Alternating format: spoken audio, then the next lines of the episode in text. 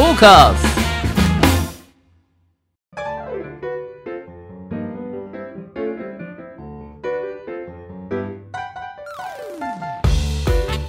リスナーの皆様ご機嫌いかがでしょうか？e スポーツキャスターの R です。アシスタントの中村優香です。今週もどうぞよろしくお願いいたします。よろしくお願いします。そうそう R さん。はい。何笑ってるんですか？すいません。あの R さんってはい。VR ゲーム体験したことってあはい。ありますか、ありますね過去に。ただそれっきりやってないですけど、はいなるほど、はい。まああの私は、うん。あの収録の前にはい。あの R さんの VR 映像を見させていただいたんですけれどもはい R さんめっちゃいいいいですね。いい？いいですね。いいとは？いいですね。え？R さんってこんなリアクションするんだっていう。あれ、はい。ホラー？バイオハザード？あのキッチンっていうバイオの体験版はい、だったんですけど、うん。多分ものの5分10分のねうん、体験版で、私は心に大きな傷を負ったことがありましてその動画をね はい、見たんですよね。そうなんです、はい。あの R さんがあの出演されてたはい。あのまだ走りたいっていう番組の中であった1コーナーで、うん。まあ、VR さんっていう謎のタイトルでニコニコ動画に置いてあるんですけど、タイトルだけで完結しとる。はい。いやお女の子みたいな悲鳴をね 上げ続けるという、だって、はい。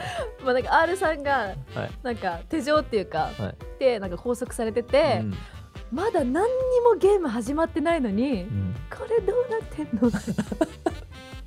まだ始まってないから早くって他の方に言われてて、はい。ホラーがあの苦手なんですもんね。ホラー苦手ですね、はい。見ての通り。はい。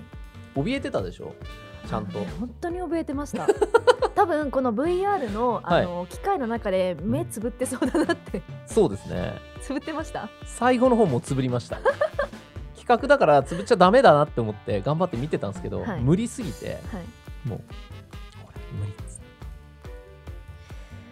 ホラーあれやってみてなんかどうでしたか？またやってみようみたいな。いやもう5年間やってないですよ、ね、トラウマあれなんですね。そうトラウマですね。あれをやって思ったのははい。世の中のすごい凶悪犯罪とかをしたやつは VR でひどい目に遭わせた方がいいんじゃないかと思いました。またまた。すっごい怖い思いをはい。ずっとさせられるうん。VR の刑みたいな、はい。うんできるんじゃないかなって思うぐらい辛かったです。そんなそんなですか？え中村さん VR どうですか？私やったことないです。あないですか？はい。すごいっすよ没入感が。あんなあんななります？でも R さんみたいに。同じのやってみます？いや怖いです。VR キッチン、はい。なんかうまく借りれるんじゃないかな誰か友達に、で中村さんにやってもらって。はい。そのリアクションを取っていくっていうのはいや R さんよりビビんない自信ありますもん。本当ですか？はい。何ですか？用意しますよ。怖い怖いえでえではい。もあれからホラーホラーというかはい。やってないってことですけれども。えなんかやっぱなんなんかあったんですか？なんかあった。まああれをやってあれもやった頃もね結構忙しくてはい。日々こうせわしなく動いてたんですけど2週間ぐらい経ってなんかいろいろそのまあ絶対にやんなきゃいけない大きな仕事が終わったタイミングでいきなり超無気力になって。無気力。と思ってえっつって。このそうあれっつって。あれっつって。このこの俺がこんなに無気力になることがあるかと。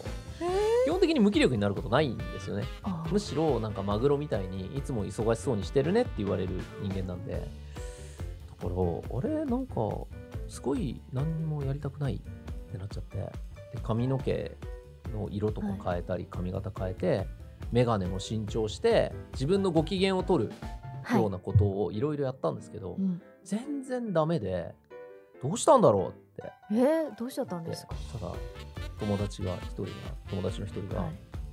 それもしかしてお前 PTSD じゃない？って言って。はい。なんかね精神的ショックとか受けた？こい。こ何ヶ月かで。ん？ーって。あれしかないぞ、はい。で PTSD っていうのはあの戦争に行ってた退役軍人の人とかがその戦争の記憶辛すぎる戦争の記憶を思い出して、はい。もうなんかこうゆりゆりかごっていうかこうはい。椅子にキコキコね、はい。ぼんやり遠遠くの空を見上げながら、はい。なんか無気力になっちゃってるみたいな。はい。ああいうのを割と PTSD のこう例で出されるぐらい。無気力になると。はい。えちょっと俺それじゃんと思って、うん。それぐらい本当に何のやる気もなくなっちゃったから危ないと。うん。番組の企画でやったのにその仕事に差し支えが出てるから、はい。やばいなと思って、うん。そこからもう VR のホラーは絶対にできませんと。基本 NG あんまないんですけど、はい。それだけはまずいですと。唯一の R さん NG が VR のホラー。あれよくよくない。うん。あもちろん楽しいですけどね。まあ、あのもちろんそれを楽しめる人にははすごいいいと思うんですけど、うん。ちょっとあの個人的には良くない。影響がありすぎる。感受性が強すぎるがゆえはい。に良くないっていう判断をしましちょったと目が泳いでました今 R さんの。なるほど。そんな一面もちょっねと悔しいですね。その中村さんの余裕しゃくしゃくの。いやいやもう。なんか可愛い悲鳴あげてましたねかわいいって言って。可愛がってる R さん可愛いってあの画面いっぱいコメントであのニコ動でくさくさ出てたじゃないですか。くさくさくさって。出てましたね。はいそんなあの新たな一面というかはい。見れて面白かったです。あありがとうございます、はい。もし この場に用意したらやりますか？え全然多分大丈夫です。はい。わかりました。はい。どんとかかってこいです。あわかりました、ありがとうございはいありがとうございます。何のありがとうございます？わかんないですけど。ちょキャリーケースで次来るかもしれないですね自分。怖い怖い。あれさん何持ってるんですか？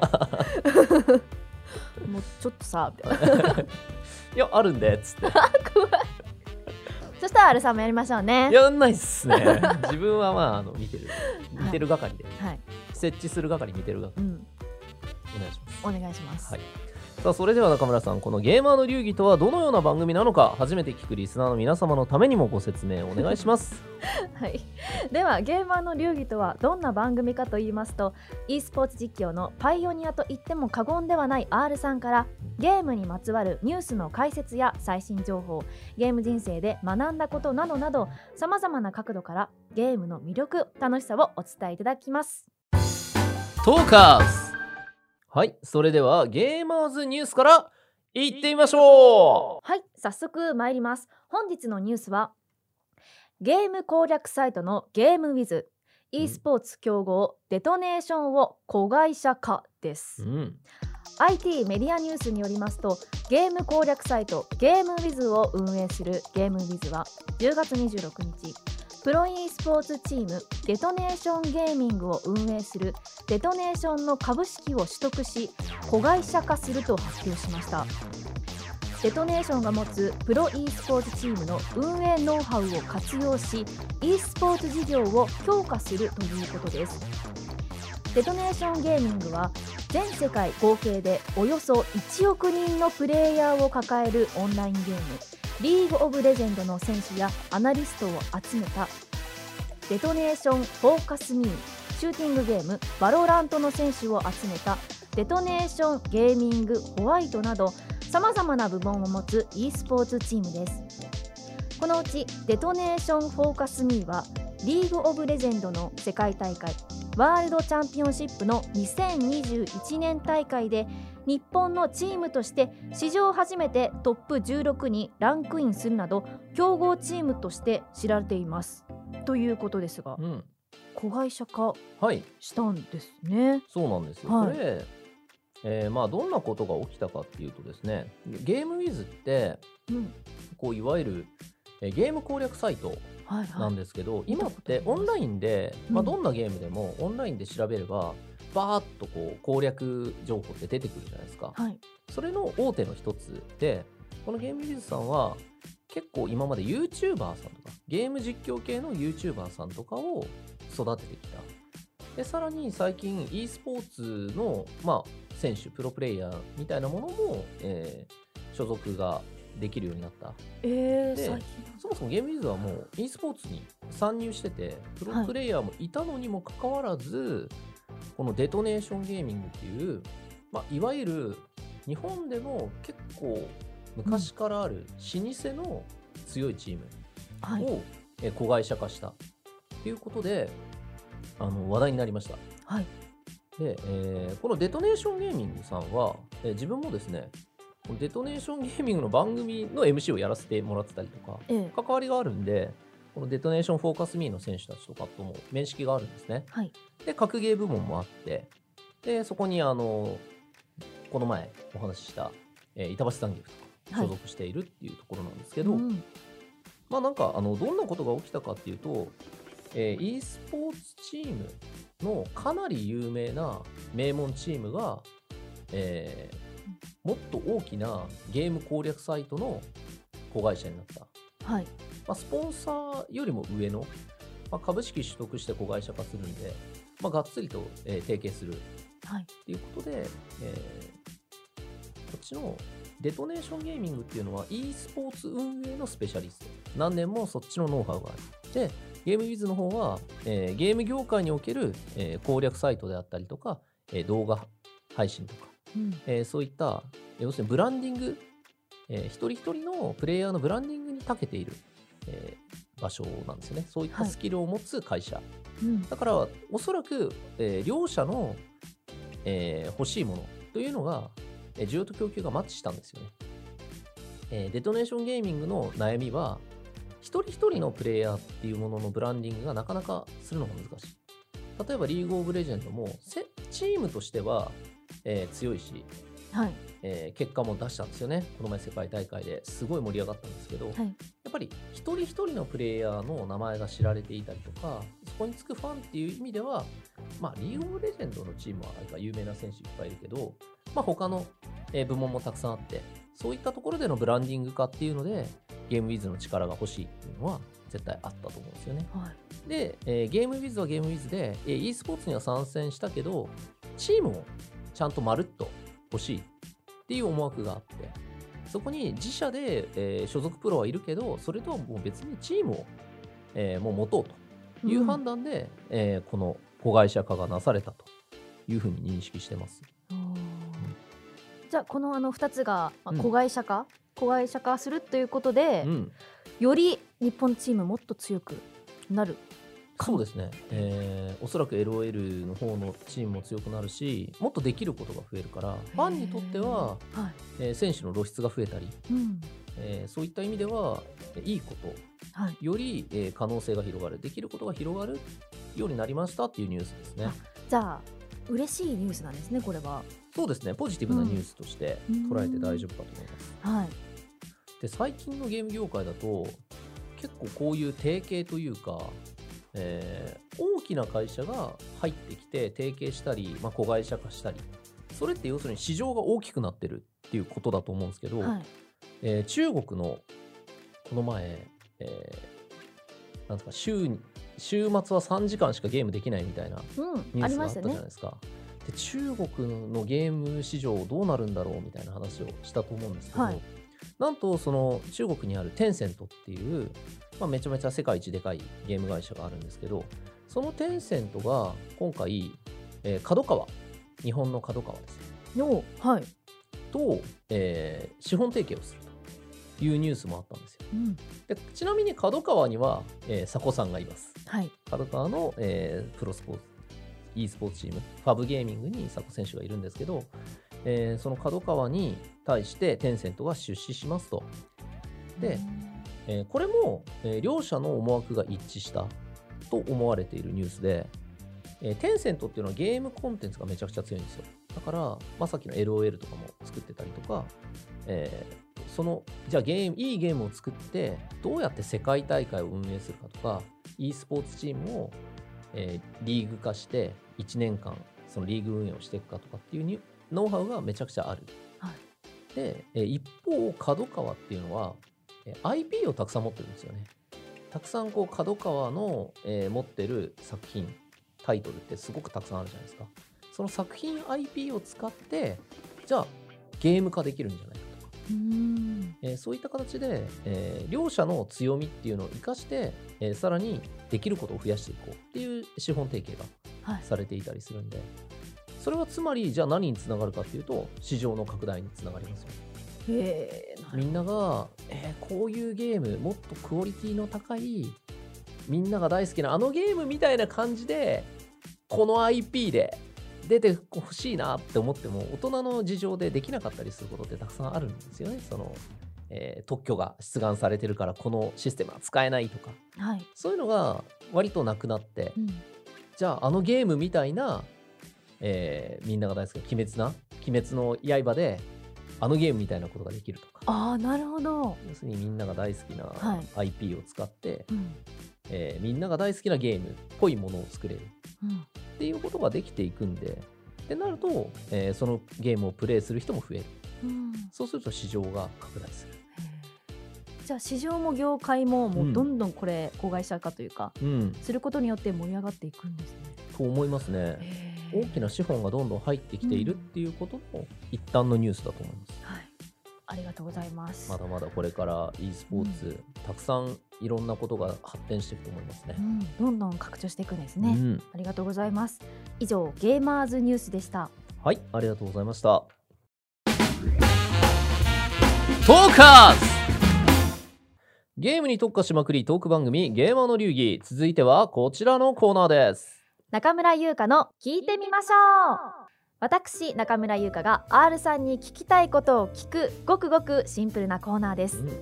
では本日の聞きたいことは e スポーツの大会にはい審判っていますか、ほうゲーム自体のシステムがあー判断すると思うんですが、うんうんもしトラブルが起きた時ってその対処方法とかってあるんでしょうか？なるほど。うん、なんか審判っていう風うに、ん、それこそ実実況者の R さんみたいな感じでこうドドンと出てこないじゃないですか、うんうんうんなのであれ審判の方いなくてどうやって判定してるんだろうなっていうなるほどね。です、確かに。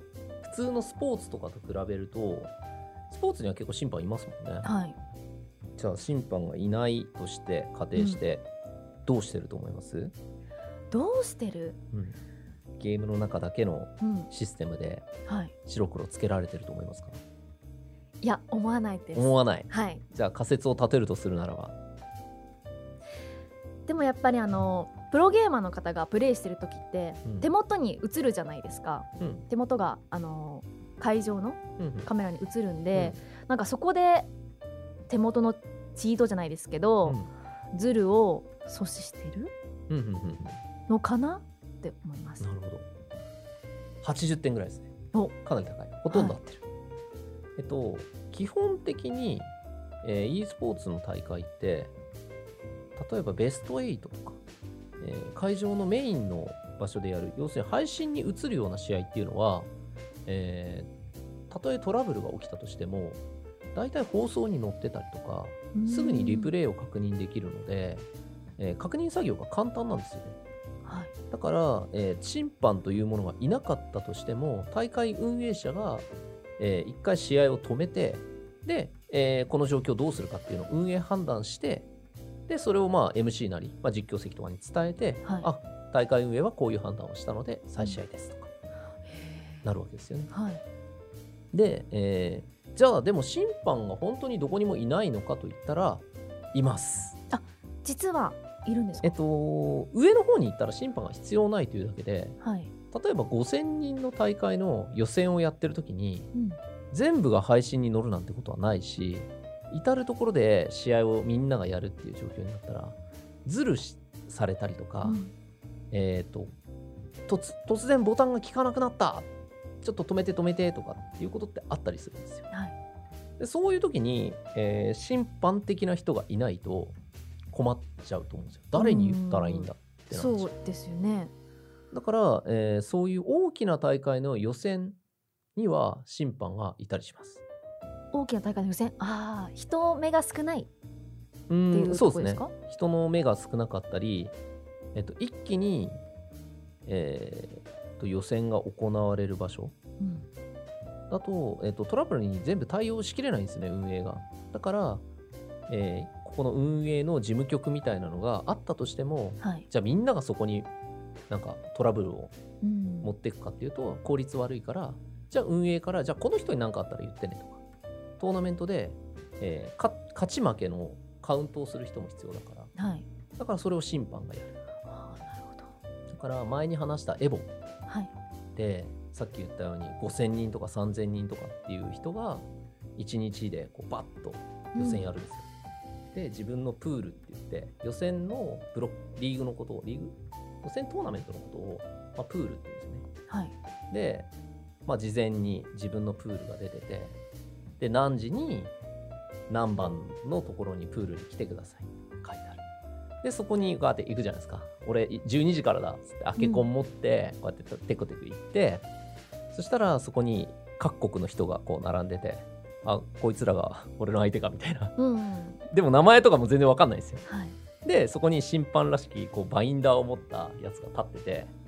であのペンとバインダー持ってるからあ審判だっつって。あなるほどなるほど。はいっつって。はい「I'm ある」でこうやってそのバインダーに持ってるトーナメント表が貼ってあるんで「あこれこれ」っつって指さして「はい。おうある。うん。グッラック」みたいな感じで。こうやって言われて「あじゃあこいついる」ってなって丸つけられてでそいつが、えー全員8人多分8人とか16人のトーナメントを転校していってで、えー呼び出して次じゃあ R と中村お前ここでやれみたいなのを指示されて、うん。で、えー勝ったら言ってねどっちが勝ったか言ってねみたいなのをやってじゃあ例えば何かがあったらその審判に「はい」っつって。はい「あのハプハプニング」っつって、でこう「ああはあ」っつって状況をちょっと説明したら「あの再試合だよ」ってなって、はい。リリマッチプリーズみたいな感じで言われて「OKOK」ってはい。言ってこうそこでは審判に従うただえっ、と選手同士が審判がいない状況そいつが他の仕事でどっか行ってる状況とかだと、うんありますよねそういう時も選手同士で言葉が通じなくてもあこれなんか止まってバグっちゃったみたいな時は、あの選手同士の間で合意を取るっていうのはありますね。それもありなんですか？ありですね。へ結構適当なんですよ。だから選手同士、本当は、あ、ここで、試合中なのに、スタートボタンを押しちゃう。はい。で、えっと、試合中止まるんですよね。はい。あの、スタートボタンで、えーメニュー画面が出ちゃうんで。で、そのメニュー画面を間違って出しちゃったら、うん。出しちゃった側が、えーラウンドを落とすっていうのが基本ルールなんですよ。はい。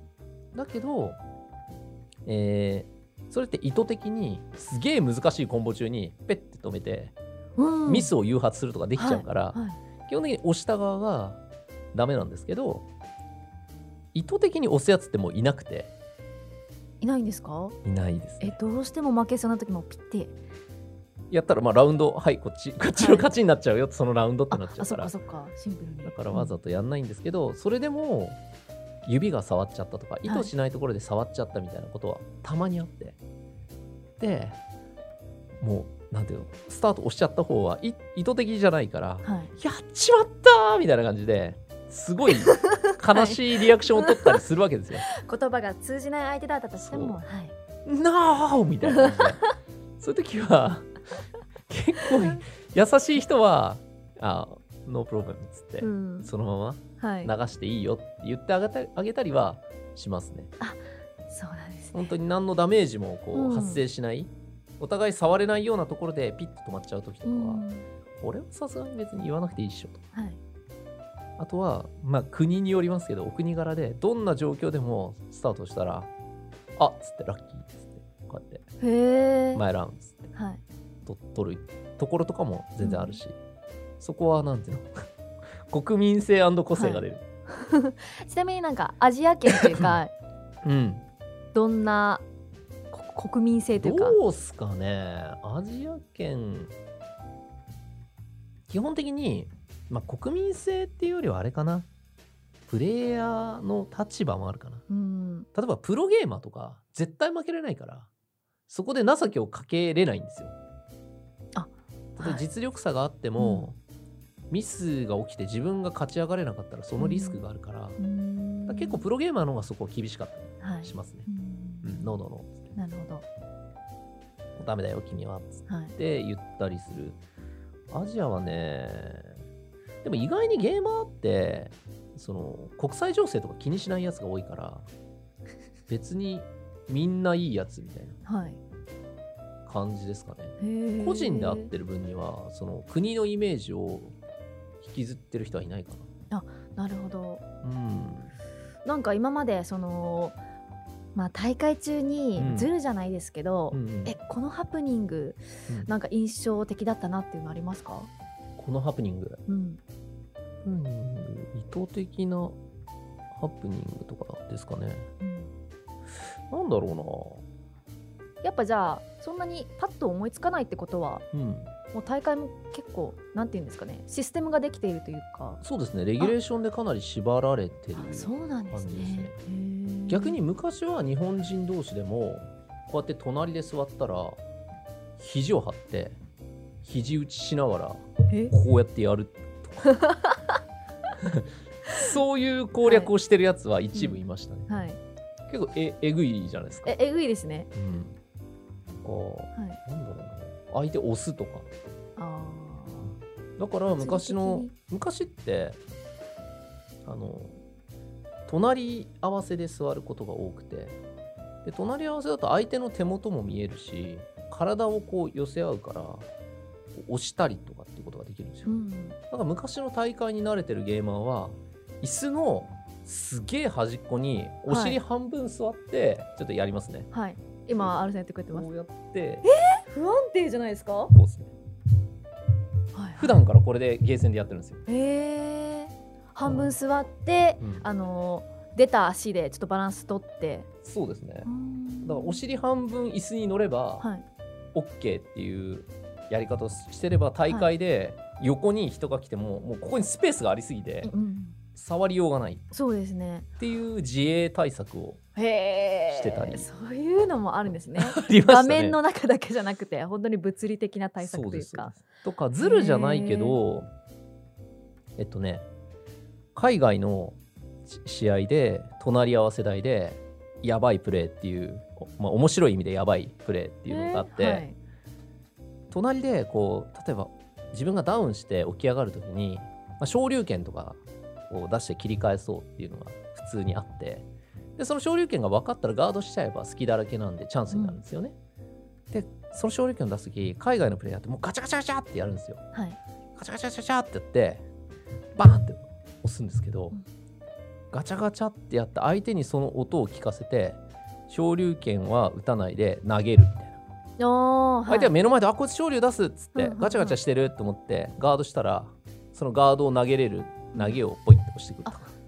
音で。音で音プレイ。面白い。とか、えっとボタンが、えっと、6個使うんですけど、8個設定できるんですよ。でその一番端っこの使わない何にを設定してもいいボタンみたいなのがあるんですけどそこに何もないボタンをあえて作ってガチャガチャガチャバーンって押して 何もないボタンだから出ない。みたいな、はい。何も出ないっていうのをうん。戦略に組み込んできた海外のプレイヤーとかはいました。あそれ何もないボタンを押してるように見せかけて惑わすっていうことですか？要するにボタンを押さないとバレるじゃないですか。ガチャガチャしてボはいタンを押さないと、うん。あこいつ押してないから投げようとかに。すぐ対応できるんですよ一応、はい。だけど押したら押してるから来るって思ってうん。ガードするんですけど、バーンってやって、うん。何も出ないから。えっ！てなって。えー、フェイントだ。そう。リアルフェイント。っはいていうのを番外戦術で使ってくるプレイヤーはいました。うわーゲーゲームにもあるんですね。あります。そこまでして勝つうん。っていうのでやっぱそんなことをいきなり食らったらえこいつやばいってなって、うんうん。次ガチャガチャされても疑心暗鬼になるんですよ。はい。で打つかも打たないかもみたいな感じでもう、ま、惑わされてる時点でもう負けみたいな。え心理戦帰ってきて反省してはい。そういうプレーにも対応できるよううん。にしなきゃいけない、新しいなんかもう技みたいになってますもんねそれが。へえありがとうございます。とはありますうねということでね。中村優香の「聞いてみましょう」でした。はい。ドカン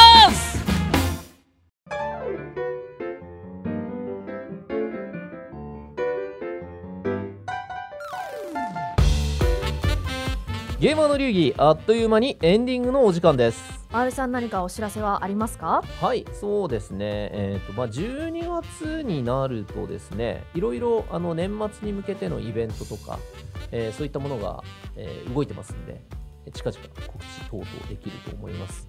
まああと、ストリートファイターリーグはまだ続いているので、えーそちらの方もいよいよ佳境に入ってきたんでね、えーお見逃しなくというところですかね。早いもんで、もう1年経っちゃいますけど、中村さん、やり残しとかあります？やり残したことは、うん。多分たくさんあるありますね。あ例えば何ですか？例えば何ですか？何ですかね、まあ、なんか？仕事とかもいろいろありますけど、はい。あの年末になってくるとうん。もうハロウィン過ぎたってかドキドキしてきちゃうんですよ。え、なんで？なんでかっていうと、はい。あのもうい一気にクリスマスシーズンにうん。なってきますよね。そうですでね。あのちょっと今年も彼氏できなかったなみたいな。いやだって私本当辛いんですよ12月の。え？あの4度 C とかあティファニーとか持ってる人はいはい。にちょっと言いたくないんですけど、はいはいはい。できなくてやり残したことですかね。まあいろいろもちろん他にもあるんですけど。そんな、なんか、そのステータスで彼氏がいなかったら、どんだけなんかやばい問題を抱えてるんだっていう話になるかどうら、していいんですそかね。んなに必死にならなくていいと思いますよ。いないんですよねって言って、ね。あ、まあ、そういうふうに言うしかないよねみたいな。はい。雰囲気の方が良くないですか？あじゃあそれでクールにいないんですよねって言っときます。すげえ切実な私もうなんか クリスマスが近づくたびにドキドキしてるんですとか言って。悲しくな悲しくなっちゃうんですよ。そうですか、辛いですね年末は、ね年末その辺の恋愛観はじゃあ今後、うん。中村優香なぜはい彼氏ができないのか理論いつか掘り下げていきましょう。お願いします。R さんはあれですか、年末は？年末は仕事を大体してるか、はい。あとは何ですかね？割と普通ですね。でも普通ですか？普通ですよ、はい。なんかはい。家族とまあ過ごす、うん。タイミングがあれば家族と過ごしてますし、はい。でも大体ねなんか年末イベントとか入ったり、うん。あとは実家？嫁の実家に帰ったりとかすしてる時は自分も途中から行って、はい。でコロナ前は、えっと、奥さんの実家が山口県だったんですけど、ええ。っと、山口に先に家族は行ってて自分が途中から行くんですけどこう南下していくじゃないですか。その南下するのをえうん。23日かけてするんですよ。山口に到達するの。静岡で1泊名古屋で1泊、うん。大阪で1泊みたいな感じで。南下しながら友達に会ってはい。で帰りも家族とは一緒に帰らないでちょっと早めとか遅めに帰って、うん。また北上しながら 友達に会っていくっていう。でも年末のそのなんかい時間がある時にね。そうですね。その時に会わないと、うん。多分会えない友達ばっかで。あで年に1回とかはい。はいそのタイミングでちょっと会って、うん。で久しぶりっつって、うん、でその地方地方のなんか食べ物とか食べたりうん。なんかちょっと場所どっか連れてってもらったりしていいですね、うん、うんそういうのやってましたね。いいですね。これからもうすぐ年末ですけれど。もそうですね。このゲーマン流儀聞きながら頑張ってじゃあなんかやりましてょうか。しますよなんかやりましょうか。ゲーマーの流儀ではい。楽しいことをなんかじゃあやりましょうよ。やりましょうよ。そしたらうん。多分。はい、ねクリスマスが憂鬱じゃなくなるじゃないですか。あえあそこの助けてくれるんですか？R さん。助けるとかじゃない。そんな助大それたものじゃなくて みんなでねはい。楽しくやればいいじゃないですか。嬉しいです、あの12月24とか25らへんだとありがたいです。一番ざわざわするんで。いいですよ。お願いします。イエーイ。はい。はい、ということでお願いします、はい。えー番組では R さんに聞きたいゲームの質問疑問を募集しています本格的に選手を目指すには何をするべきか。ゲームと勉強の両立に悩んでいる。などなど。ゲームに関することであれば内容はどんなことでも構いません。R アットマークトーカーズ 2021.com もしくは番組公式ツイッターにお寄せください。はい次回も来週火曜日にアップ予定です。それでは来週も行ってみましょう。